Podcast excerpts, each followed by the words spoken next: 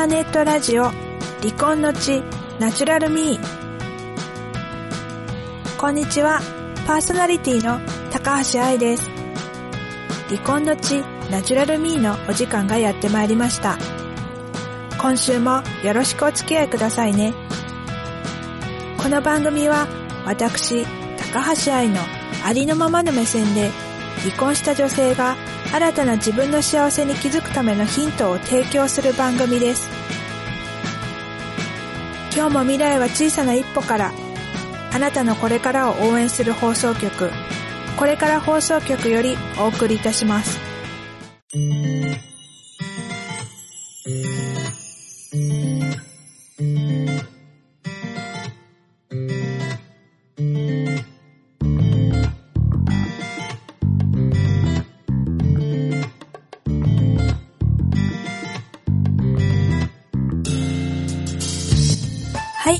改めまして、パーソナリティの高橋愛です。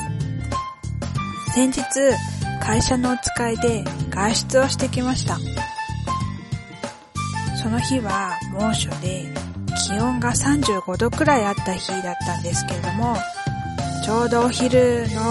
一番暑い時間帯に出かけることになりまして、日傘とサングラスをして会社を出ました。で、会社から歩いて10分くらいのところに最寄り駅がありまして、そこから電車で20分くらい行ったところで駅を降りて、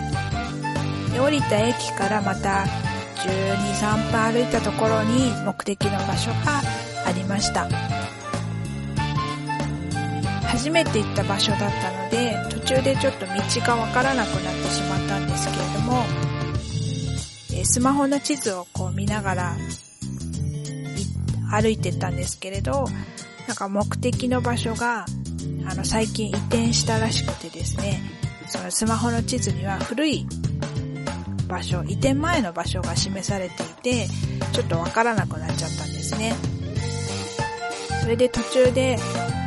一度立ち止まってスマホで地図を確認していたら、こう道路からの日差しの照り返しが強くてですね、なんか汗がダラダラダラダラとめどなく出てきてしまいました。ほどなくしてその目的の場所は分かったんですけど、こ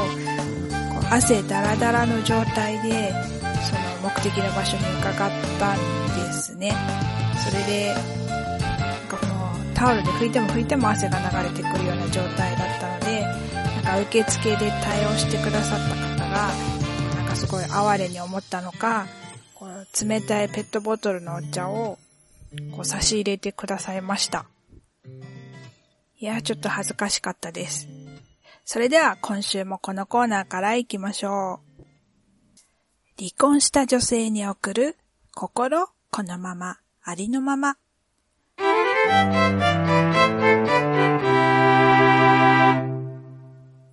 のコーナーは、私が憧れているまたは尊敬している方や感銘を受けた本の紹介、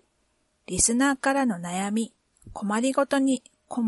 などにお答えするなどを通じて、離婚した女性が離婚後の人生を豊かにしていくためにはどんなことが必要かというヒントをお伝えしていくコーナーです。今日は離婚を考えたときに押さえておきたい最低条件3つというお話です。離婚は、結婚するとき以上に心身ともにエネルギーを使えます。日本での離婚は、協議離婚がほとんどで、裁判で離婚するっていうケースは割と少ないんですけれども、協議離婚だったとしても、こう離婚届を出すまでに当事者同士で話し合わなければならないこと、例えば、財産分与とか慰謝料などの取り決める項目がいくつか、いっぱいありまして、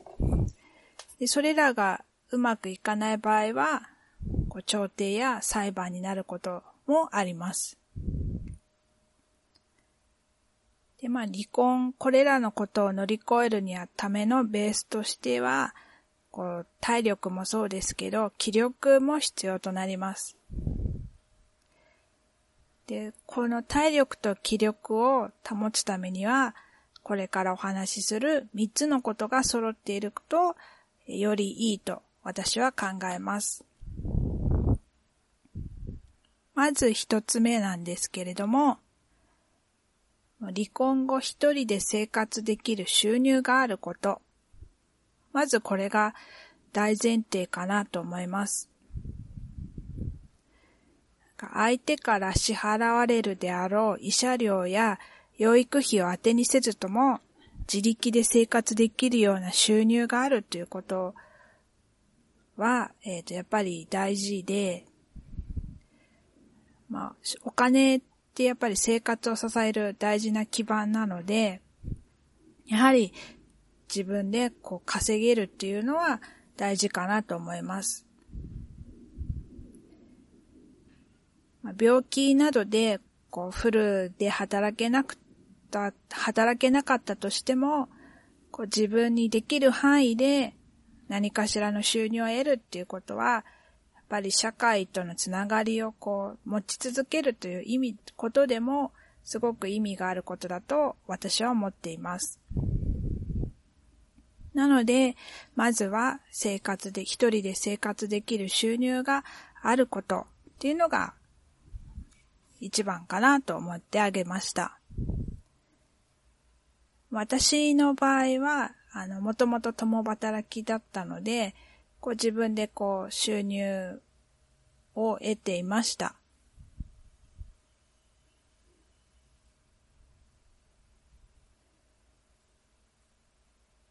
で、結婚生活の最後の方は、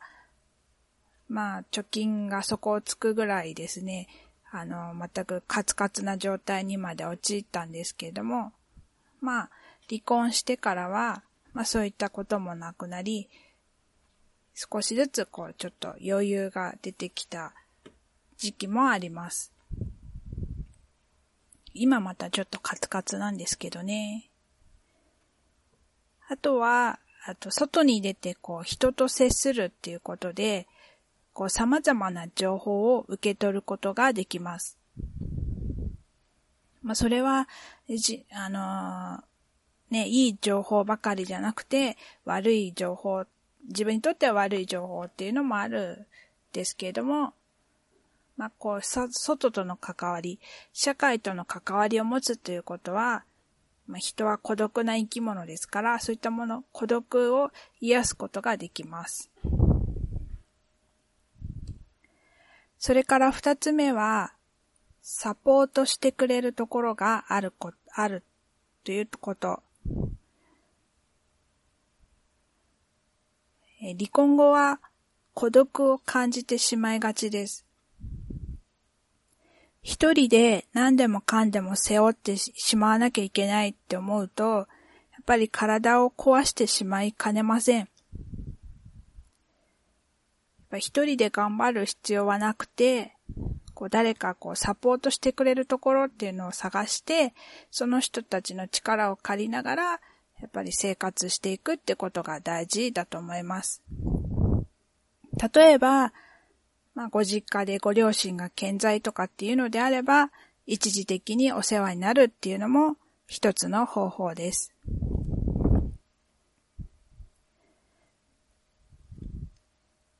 で、私も、実家に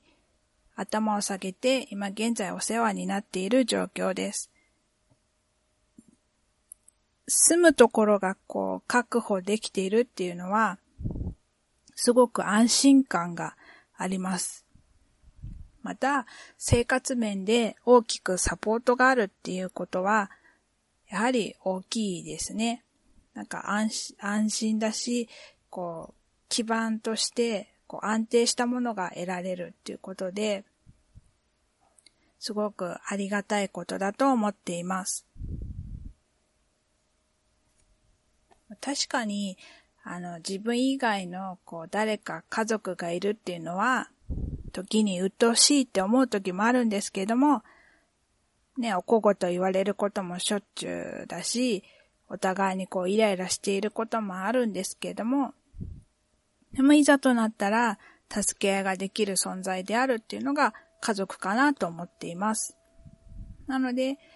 家族ではなくても、ね、友達でも力になってくれるようなところがあれば、そこにちょっと頼るっていうのもすごくありだと私は思っています。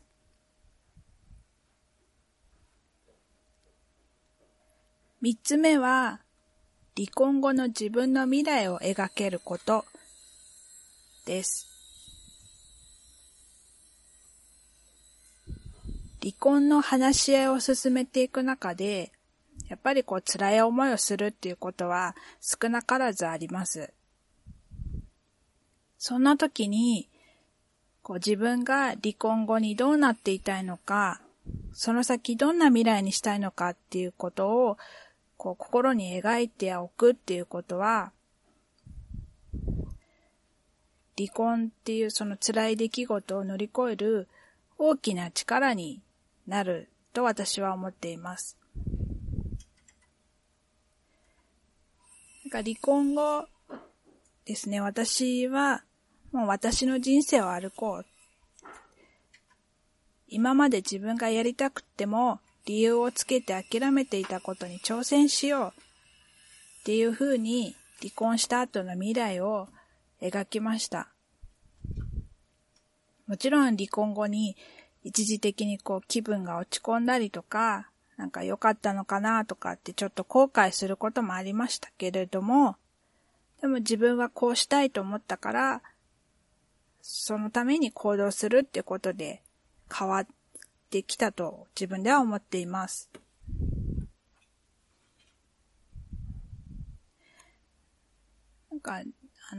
目標を立てるとやっぱりいいですよね。そうするとその目標に向かって自分のできることから、小さなことから行動していけば、ね、その目標に一歩ずつ近づくわけだから、そうすると、やっぱりちょっとずつ自分自身も変わっていけるので、いい目標を持ってもらえたらいいと思います。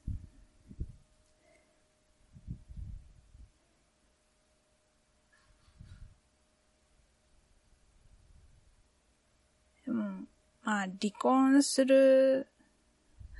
には様々な壁があってですね。で、離婚を有利に進めるためにっていう本はすごくたくさん溢れていると思うんです。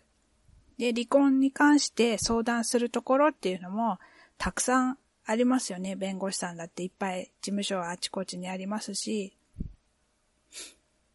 でも結局のところ離婚して自分はどうありたいのかっていうのが一番大切だと私は思うので、3つ、一人で生活できる収入があることと、あとサポートしてくれるところがあること、それから離婚後の自分の未来を描けること、この3つは、少なくとも必要なんじゃないかなと思っています。はい。では今日はちょっと長くなりましたが、以上、離婚した女性に送る心、このまま、ありのまま、のコーナーでした。それでは後半のコーナーへ行きたいと思います。愛がナチュラルに語るここだけの話。こ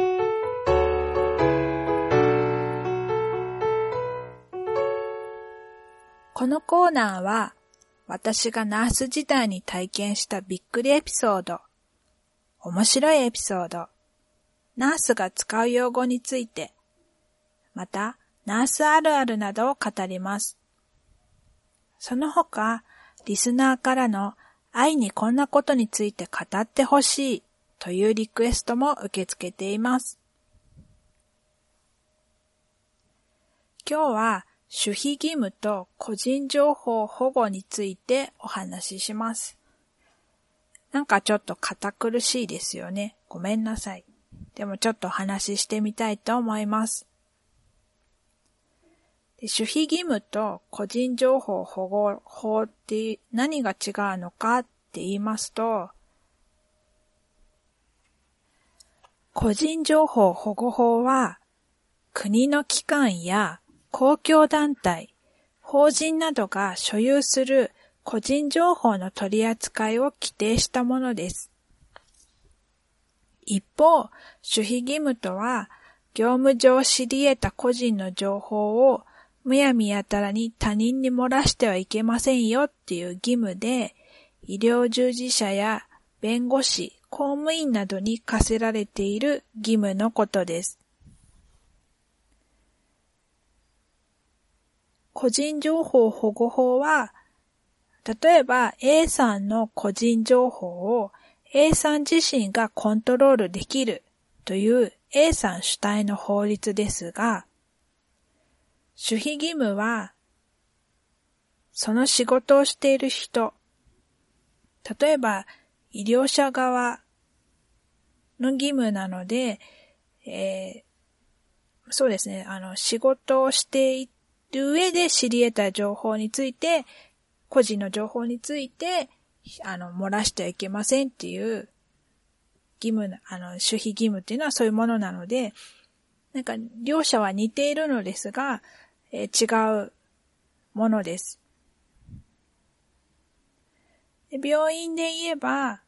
施設として個人情報を保護する義務もありますし、なおかつ医療者一人一人が守秘義務があるということです。例えば、A さんという人がいて、A さんが B という病気で C 病院にかかっているっていうことを C 病院に勤めている D さんは知っていて、そのことを友人の E さんに話すっていうことはしてはいけないっていうのが守秘義務です。あるいは、A さんの家族と名乗る F さんという人から病院に電話がかかってきて、例えば、たとえ F さんが A さんの家族だったとしても、A さんの許可なく A さんの病状や通院状況を話すっていうこともしては、個人情報保護という意味ではしてはいけないという行為です。わかりますかね？ちょっと難しいんですけれども。で、私が前勤めていた病院では、雇用契約をするにあたり、守秘義務の誓約書も書かされました。なんかそれまで勤めていた場所ではそういった書類はなかったのですが、まあ、その病院は、まあ、精神科だったからっていうのもあるんでしょうけれども、まあ、その精神科はその病気の特性上、厳密な守秘義務があるのだなと、その時は思いました。今の会社でも、個人情報の保護のための同意書と誓約書っていうのを書きました。今の会社は、健康診断、健診関係の会社なのですが、その書いた同意書と誓約書のうち一つは、私の個人情報の取り扱いについての同意書でした。で、もう一つは、まあ、お客様の個人情報の取り扱いと、会社の機密を漏洩しないよっていう誓約書でした。から今はまあ個人情報保護法が成立してからはまあ厳しくなったっていうのもあるんでしょうけれども、まあ、どこの会社でも今そういうことをするのが当たり前なのかなと感じた次第です。まあ私の今の会社はまあ健康診断の会社なので、まあどこそこの会社のこう何さんは何歳で身長がいくつで体重がいくつで体脂肪がいくつでとかっていう情報をこうお預かりしたりとかするんですけれども、まあそういったのをこう喋ったりしちゃい、むやみやたらにこう喋っちゃいけないよっていうのは、まあ至極当たり前のことだと私は思うんですけれども、まあそう思ってない人も世の中にはいるのかと思ったりした次第です。でも本当難しいですよね。個人情報保護と守秘義務っていうのは本当になんか似てて混同しそうなんですけれども、まあスタンスが違うっていうことだけ分かってもらえればいいのかなと思いました。以上、愛がナチュラルに語るここだけの話でした。それではエンディングの方へ行きたいと思います。